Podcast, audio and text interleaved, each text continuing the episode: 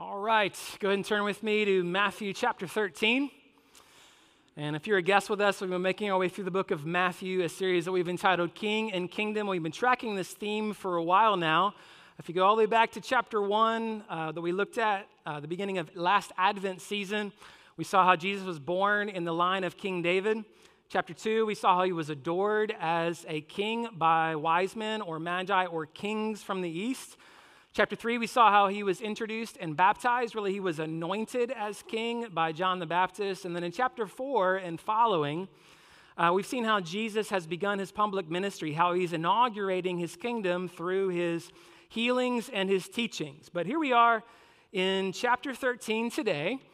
And we find that people are still wondering about Jesus and his kingdom because it's not coming about the way that they expected yeah, he is doing some good words, he is doing some good deeds, uh, but at the same time, people are somewhat confused. And we saw this uh, back with John the Baptist in chapter 11. He's like, Are you the Messiah or should we wait for another? And then in chapter 12, we're kind of seeing some of the disciples confused. And then alongside of that, we're seeing these Pharisees who are increasingly becoming hostile towards Jesus. And they're now looking to destroy him. And so we, along with the crowds and really the readers of the book of Matthew, are kind of left with this question mark. Uh, we're still trying to figure out are you, Jesus, really the promised Messiah? Are you the true King? And Jesus is going to answer that question for us this morning, uh, but he's going to do it once again in a way that we probably wouldn't expect it. So he doesn't um, answer that question through more signs and miracles. Instead, he does it through more teaching, and in particular, he teaches through something known as parables. And so, if you're not familiar with a parable, a parable is simply a story with a hidden spiritual truth. And it's often framed as a simile. So, you kids who are out here this morning, welcome, by the way. Uh, if you know what a simile is, I forgot. I had to look it back up again. Um, but it is a comparison using the word like or as. And so Jesus will say things like, the kingdom of heaven is like a mustard seed, or the kingdom is like a treasure hidden in the field, or a kingdom is like a net thrown into the sea. Each of these parables are sort of a story that draws a comparison in order to illustrate a spiritual truth. And so we're going to be looking at a number of parables, these kingdom parables, as we make our way through Matthew 13. Um, and sometimes people can kind of read too much into parables, or they can kind of misunderstand or misapply parables. And we don't want to do that. Uh, and so I want to give you three helpful tips to help you understand parables as we're going to walk through this first one this morning. And these are from David Platt. So I want to give credit where credit is due. Uh, these are three tips for helping us understand parables. Tip number one is this listen from the hearer's perspective. So Jesus is a wonderful story teacher. Uh, he uses illustrations, he uses story to connect with the people. But these stories are written for a first century Jewish audience, not a 21st century American audience. So we kind of have to take off our lens, put it on the side, and then pick up the lens that the Jewish people would hear these parables uh, and how they would see it, how they would experience it, what would provoke them. Um, and as much as possible, we have to listen from their perspective. And really, uh, this is helpful not just for parables, but for all of Scripture, because all of Scripture is definitely relevant. It's applicable to our day, but it was given to a particular audience at a particular time for a particular purpose. And so we have to understand the perspective of the hearer in order to properly apply God's word to our lives. That's number one. Listen from the hearer's perspective. Number two is look for the main point. So there's going to be sometimes different objects in the story that mean different things, and we're going to see that actually this morning in the parable of the sower. But usually there's one overarching main point for each parable that Jesus teaches. And sometimes we can kind of get so lost trying to connect the dots and trying to figure out what all these things symbolize. And Jesus really wants us more than anything to pay attention to the overarching theme that comes out of each parable. So we've got to we've got to do that. We want to not only listen from the hearer's perspective, look for the main point, but then last but not least, let the truth change your perception. So the whole point of Jesus' parables we're going to be walking through is to challenge the way that people think, the way that they understand his kingdom, the way they understand the nature of him as king.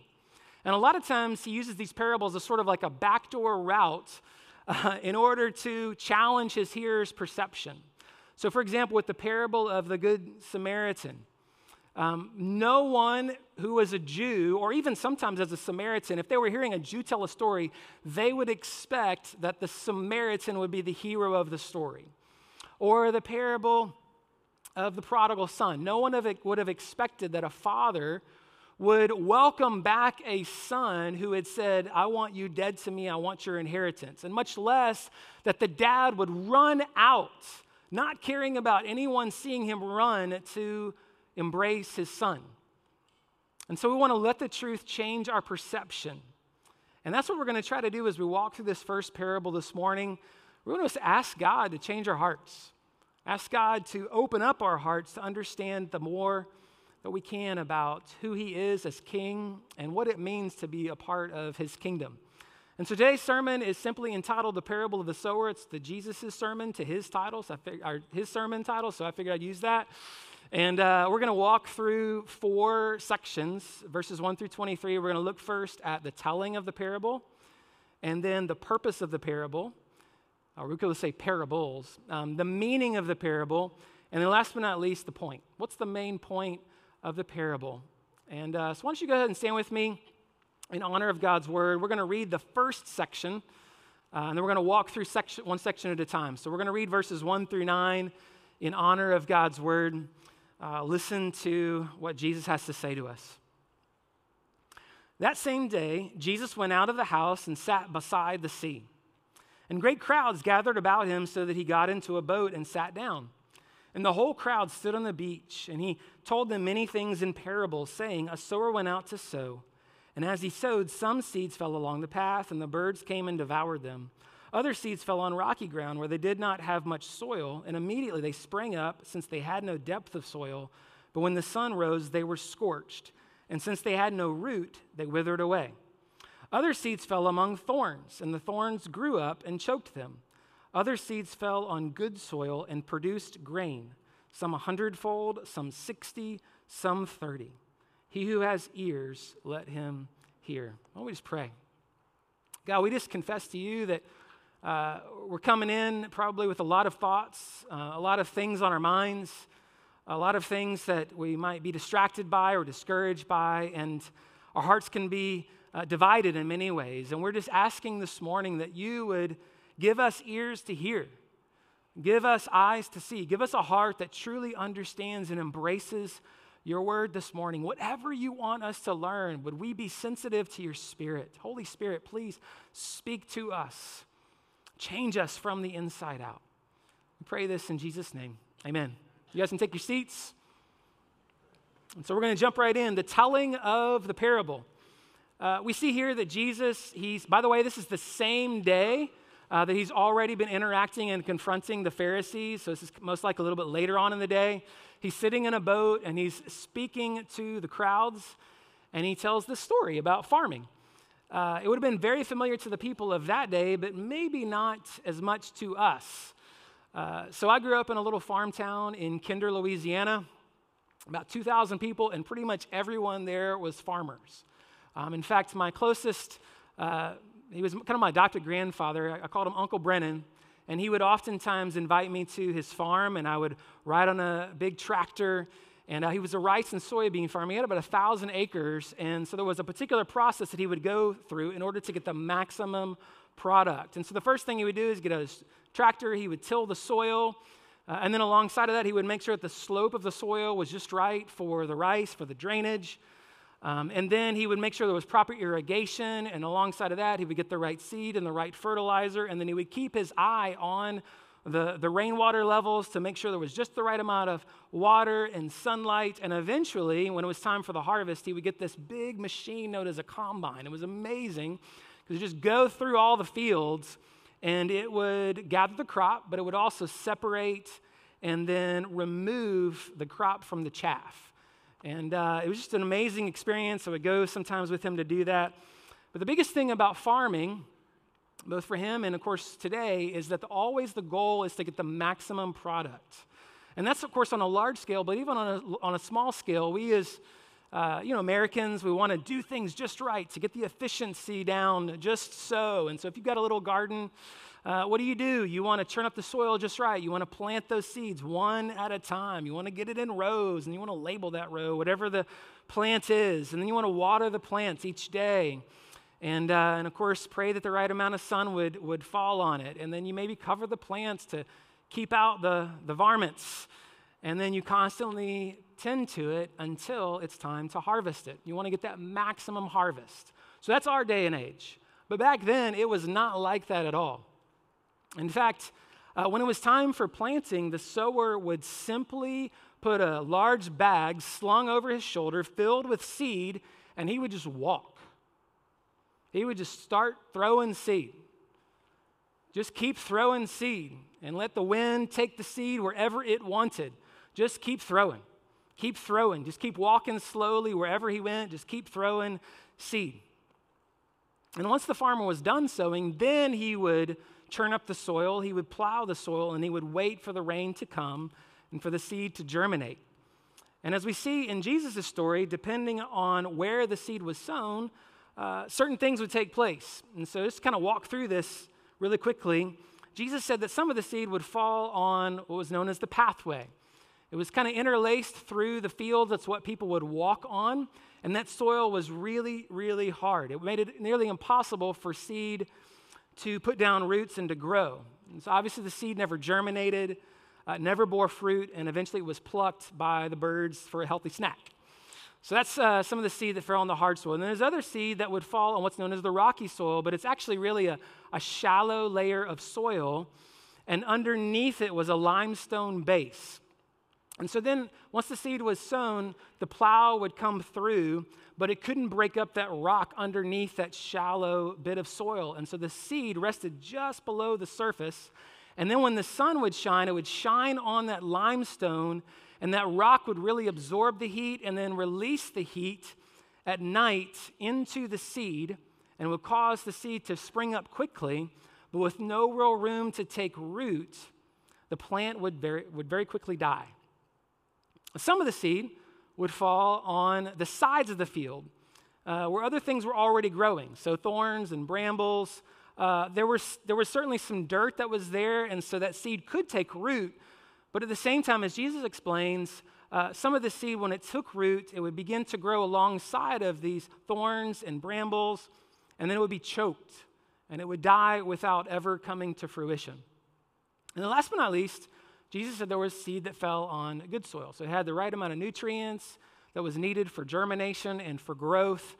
Uh, and that seed fell on um, good soil, and so it took root, and then it began to grow. And as Jesus says at the end here, he says that um, it produced a harvest, a hundredfold, some 60, and some 30. And by the way, um, the normal harvest, even a kind of a big harvest at that time, was about tenfold. So Jesus is saying this is a massive increase. Even, by the way, today, uh, modern farming methods and equipment still only yield somewhere between a 15 and a 30 fold harvest. So this is a massive harvest. And this might have prompted the people to start paying attention. Jesus might be saying something more than just a story. But Jesus does close out his parable with simply a sentence He who has ears, let him hear. Before we move on to the next point, uh, I want you to pay attention here that for the crowds who are hearing this story, they're listening in. Oh, look, I'm, I'm familiar. I'm, a, I'm, I'm around farming. I kind of know what he's saying. But at the same time, we're like, okay, what's the point of that? Because Jesus then moves from verse 9 to the crowds, he moves on to verse 24. So he tells one kingdom parable and then he moves right on to the next kingdom parable. It'd be like Jesus coming to the crowds of Tallahassee. You know, there are all kinds of parks here in Tallahassee. You've got Tom Brown Park where you can play frisbee, where you can go dirt biking, where you play a little softball. You've got Cascades Park where you can enjoy a concert in an amphitheater. You've got Lake Ella where you can feed the ducks and uh, pray that your lives won't be taken away by the geese as they try to destroy you. And you've got Maclay Gardens, where you can enjoy the flowers and the lakeside beach area. He who has ears, let him hear. And then be like Jesus would drop the mic and he'd go off. That's the experience of the crowd. They're just hearing parables, okay? But here's what's really cool. for us, we get the inside baseball. We get the we get the, the little secret conversation between Jesus and his disciples that happens after the fact. But Matthew brings it back into this little bracket in verses 10 through 23 because Jesus wants us to get in on the message of him and his kingdom.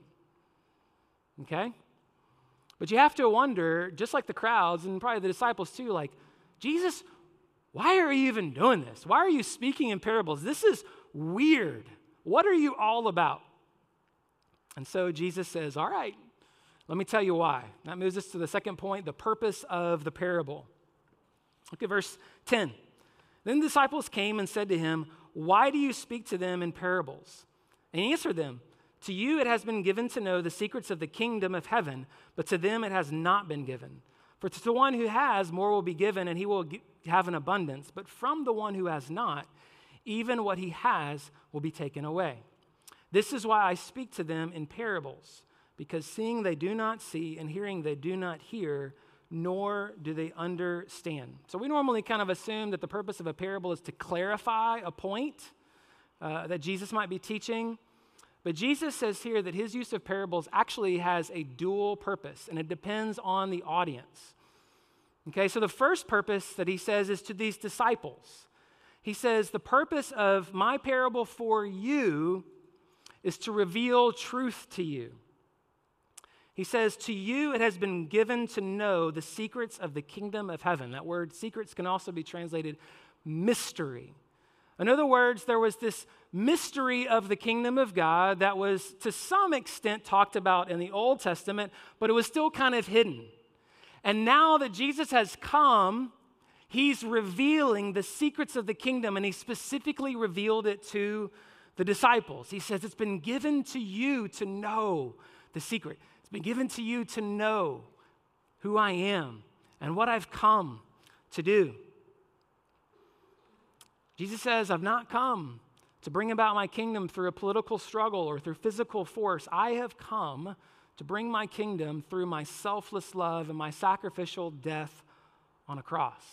We just have to ask ourselves, like, when was the first time that you believed?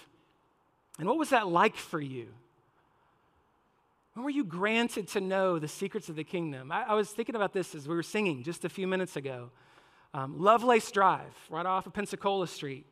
And, and I had been a Christian before, but I would say that that particular day, I just broke down in tears because I realized that I had been given the secret to know the kingdom of heaven. And it was such a sweet time for me. I wasn't smarter, I wasn't better, I wasn't more humble or more religious. God just chose to reveal his kingdom to me. And Jesus goes on and he says, Disciples, and for those of you who are believing, verse 16, blessed are your eyes, for they see, and your ears, for they hear.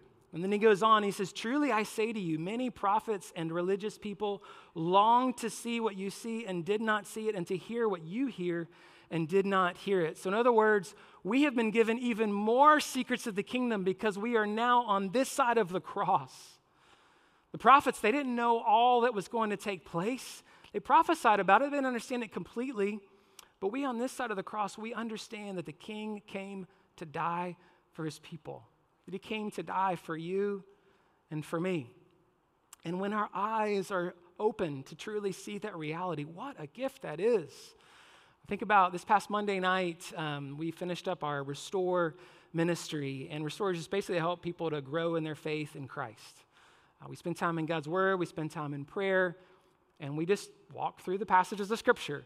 And what's been so cool is this particular round of Restore has a lot of people who are new to the faith.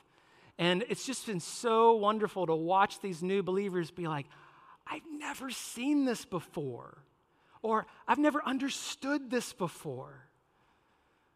To see how God had given them true sight to see, spiritual eyes to understand. What a gift, right? To be granted to know the secrets of the kingdom. So that's one purpose of the parable is to reveal truth. But there's another purpose of the parable and rather than revelation, it is condemnation. So Jesus, he wants the disciples to understand, despite miracle after miracle and teaching after teaching, some people just aren't going to get it. And so Jesus chooses to speak in parables for this group to, in essence, harden their hearts that are already hardened. So he says, Guys, you don't want to hear me? Fine. I'm not going to let you hear me. You, you don't want to understand me? Your hearts are hardened to me? Well, I'm going to speak in parables so that they're even more hardened to me. I'm going to make your stiff neck even stiffer. If that's what you want, then that's what you're going to get. Sobering words from Jesus. This is what uh, William Hendriksen says. He says, Jesus now, more than ever before, begins to speak in parables in order to further reveal the truth to those who accepted the mysterious, but to conceal it from those who rejected the obvious. So, Jesus' purpose is one, to reveal the truth of the kingdom to those who have eyes to see it, but to others, it's to conceal the truth of the kingdom. And Jesus goes on and he quotes this passage in the book of Isaiah, verse 14. He says, Indeed, in their case, the prophecy of Isaiah is fulfilled that says, You will indeed hear, but never understand. You will indeed see, but never perceive. For this people's heart has grown dull. With their ears they can barely hear, and their eyes they have closed, lest they should see with their eyes and hear with their ears and understand with their heart and turn, and I would heal them. That um, little quote is from uh, the passage of scripture where Isaiah is, just has seen the vision of the glory of God, and he hears these voices Glory, glory, glory, holy, holy, holy is the Lord God Almighty. The whole earth is filled with his glory. And so Isaiah is just like humbled, and, and it says his heart just becomes undone as he sees the glory of God. And then God asks the question, Who will go for me? And Isaiah says, Here am I, send me.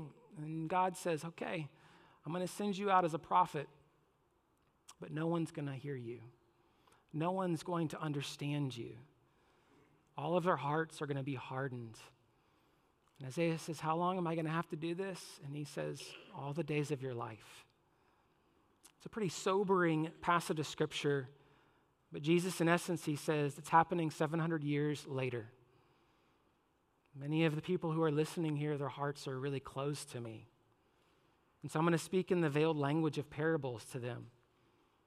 So I'm going to, on verse 12, he says, I'm going to keep the light from those who prefer the darkness. But on the flip side, I'm going to give more light to those who want to see. And so let me just say this once again. For those of you who are walking in the light, just give thanks to the Lord. In this Thanksgiving weekend, there's nothing that we can give greater thanks to God for than opening up our eyes to see the truth of the kingdom of God.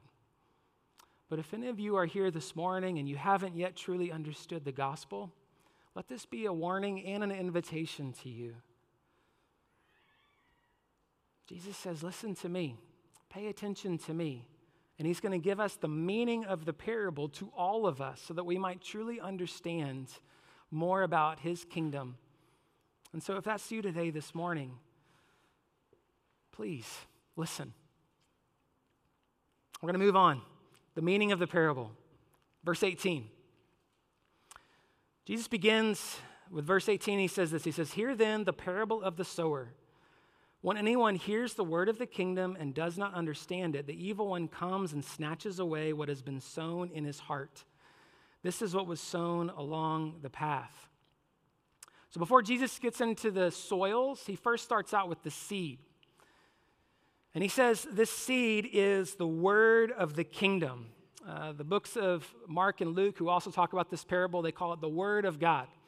In essence, when the seed is being sown, when it's being thrown out, that seed is the word of Jesus. It's about who he is and what he's done. Anytime Jesus is talked about, anytime his kingdom is being revealed, anytime it's being displayed, that is an opportunity for seed to be sown.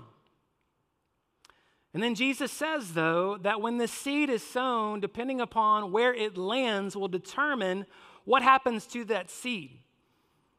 And in essence, these four different kinds of soils almost reveal sort of four different ways that the heart responds to the good news of the kingdom. And really, the first three are, I could call it three different hindrances to keeping us from understanding the good news. And I think these apply not only to unbeliever, but even to believers as well. So let's, let's kind of look at these, these four different soils. Uh, the first heart, Jesus says, is the hard heart. And he says, some of that seed that falls on that hard path, um, in essence, what happens is when they hear the word of the kingdom, they don't understand it, and then the evil one comes and snatches it away. And you might have experienced this. You're talking to a friend or you're talking to a family member, and you're trying to tell them the good news of the kingdom, and they just look at you and like, I don't get it at all. I understand what you mean. What's happening? Well, soon as that seed is being planted, Satan is taking it away. 2 Corinthians 4 says it this way The God of this age has blinded the minds of the unbelievers to keep them from seeing the light of the gospel of the glory of Christ, who is the image of God. For those who are unbelievers, Satan wants to do everything he possibly can to keep the word from entering their soul. So when we share the good news with others, the first thing we need to do is to pray. Holy Spirit, please Please move in this person's heart. Please protect this person's heart from the power of the evil one. But alongside of that, we need to pray for our hearts as well, because even though we might be believers, the enemy still is seeking to steal, kill, and destroy.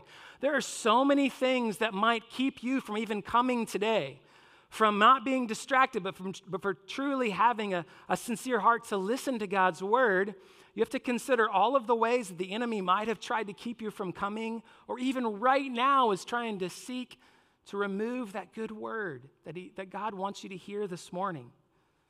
And so we have to pray. Please keep me from the evil one. Do not let him have his sway on my heart and on the hearts of those whom I love. That's the first heart, the hard heart. Second heart is the superficial heart. Verse 20 says this as for what was sown on rocky ground, this is the one who hears the word and immediately receives it with joy.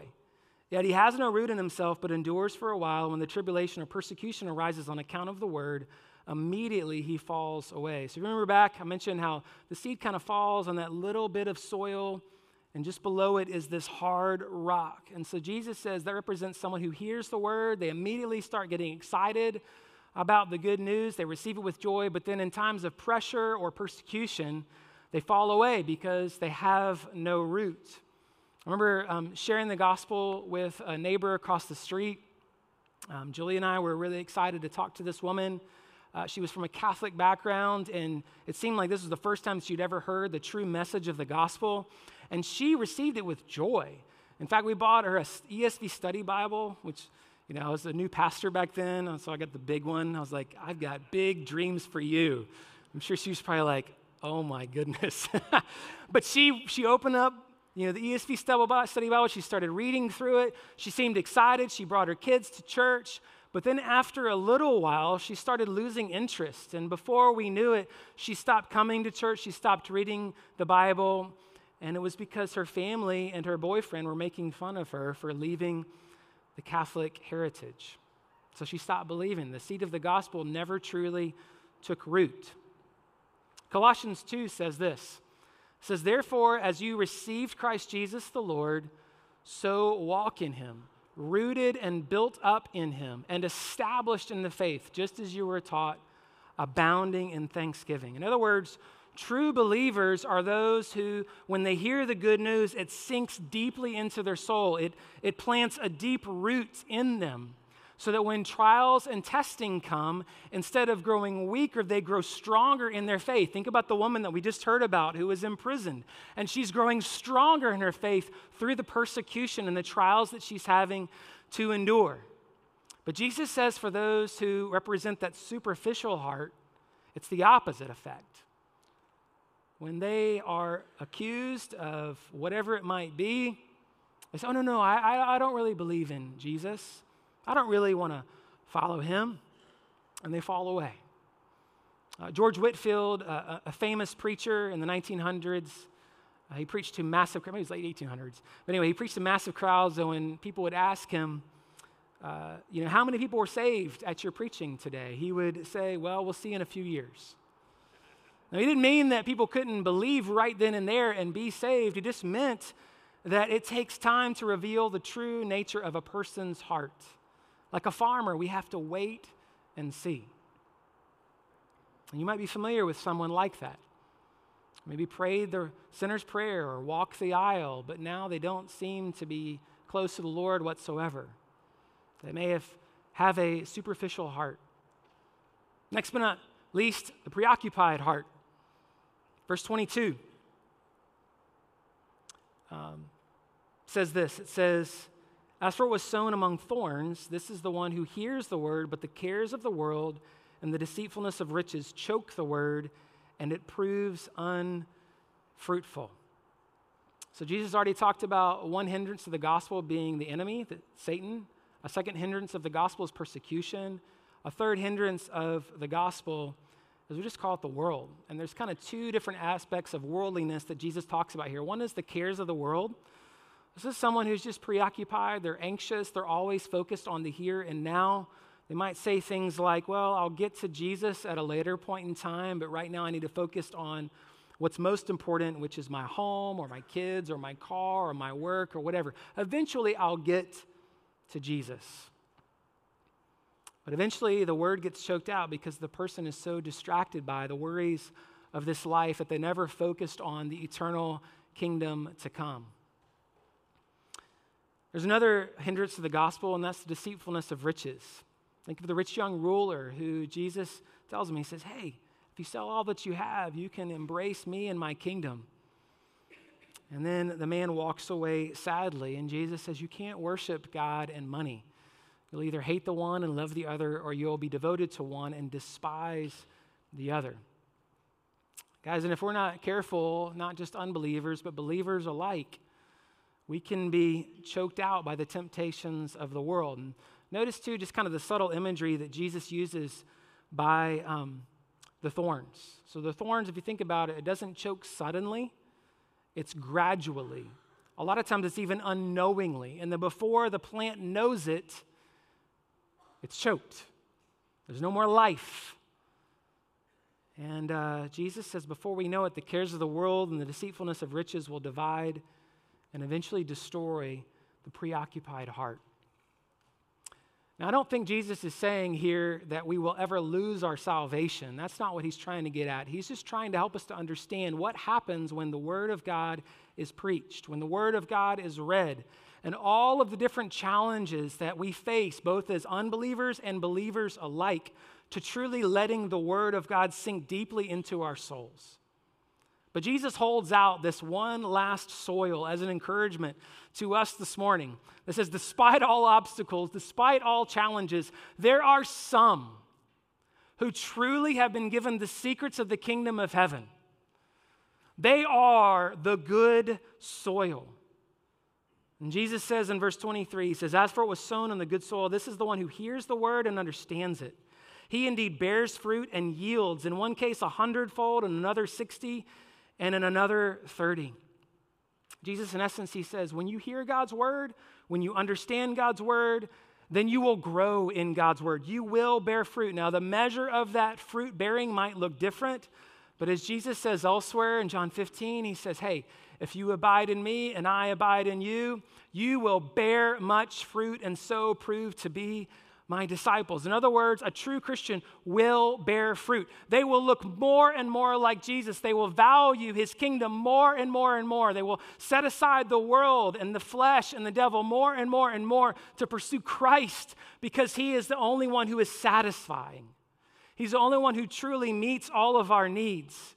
And before we know it, begin to bear more and more fruit. And begin to share the good news with others. And so the question that Jesus wants to leave us here with is where's your heart at right now? Are you receiving God's word? Are you bearing fruit?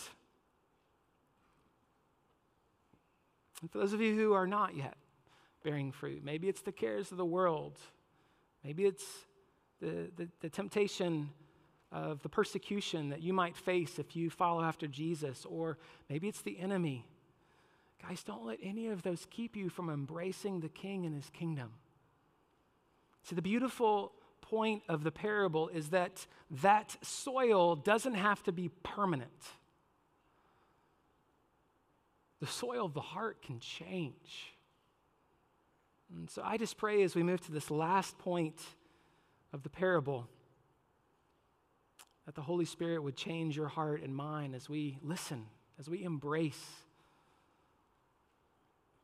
the parable of the kingdom demonstrated through the sower. And that leads us to the last point.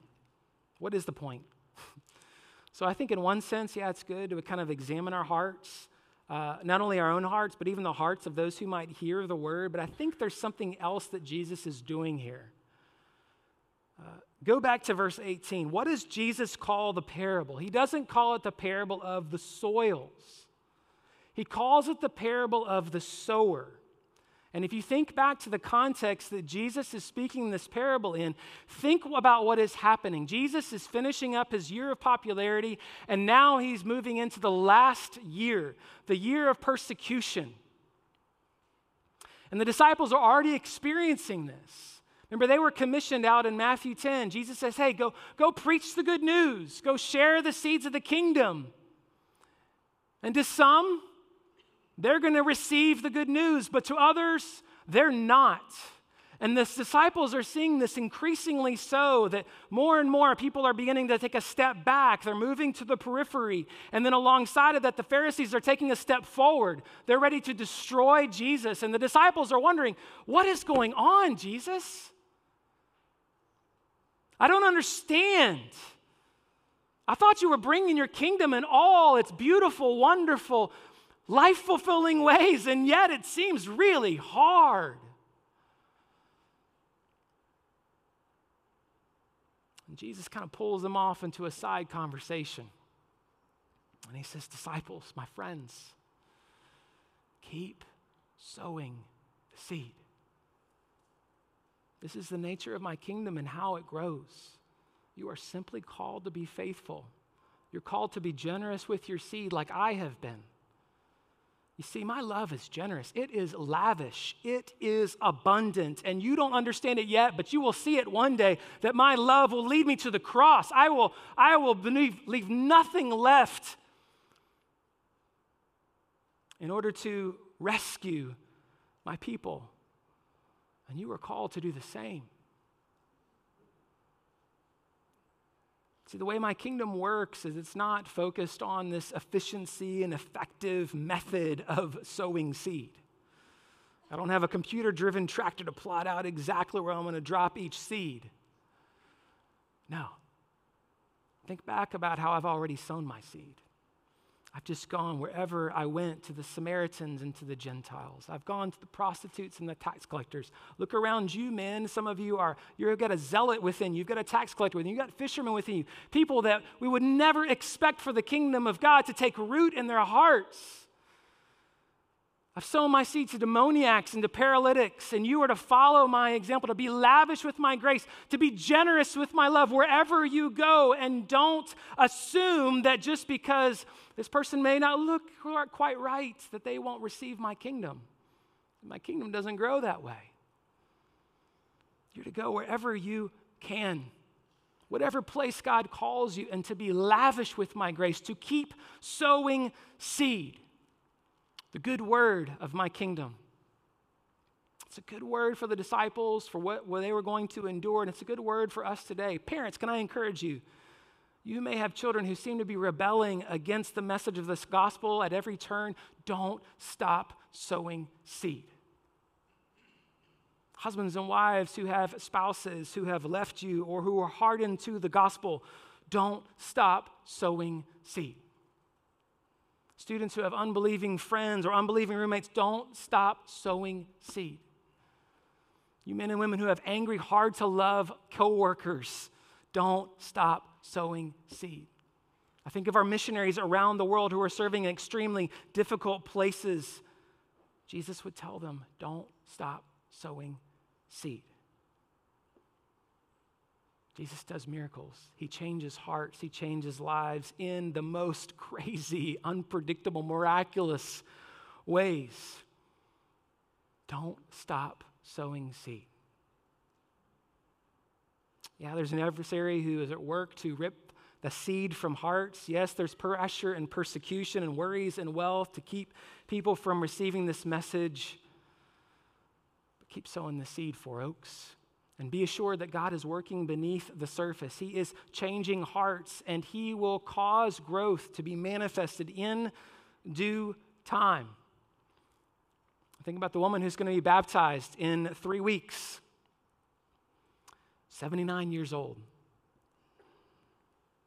Her daughter's been sowing seed for a really long time.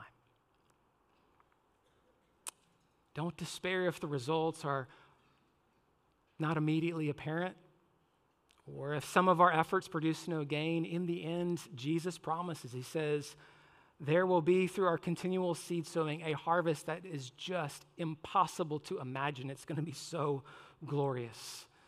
When people from every tongue, tribe, and nation will worship together the King of Kings and the Lord of Lords. So, Four Oaks, be optimistic. Be passionate. Be courageous. Be zealous.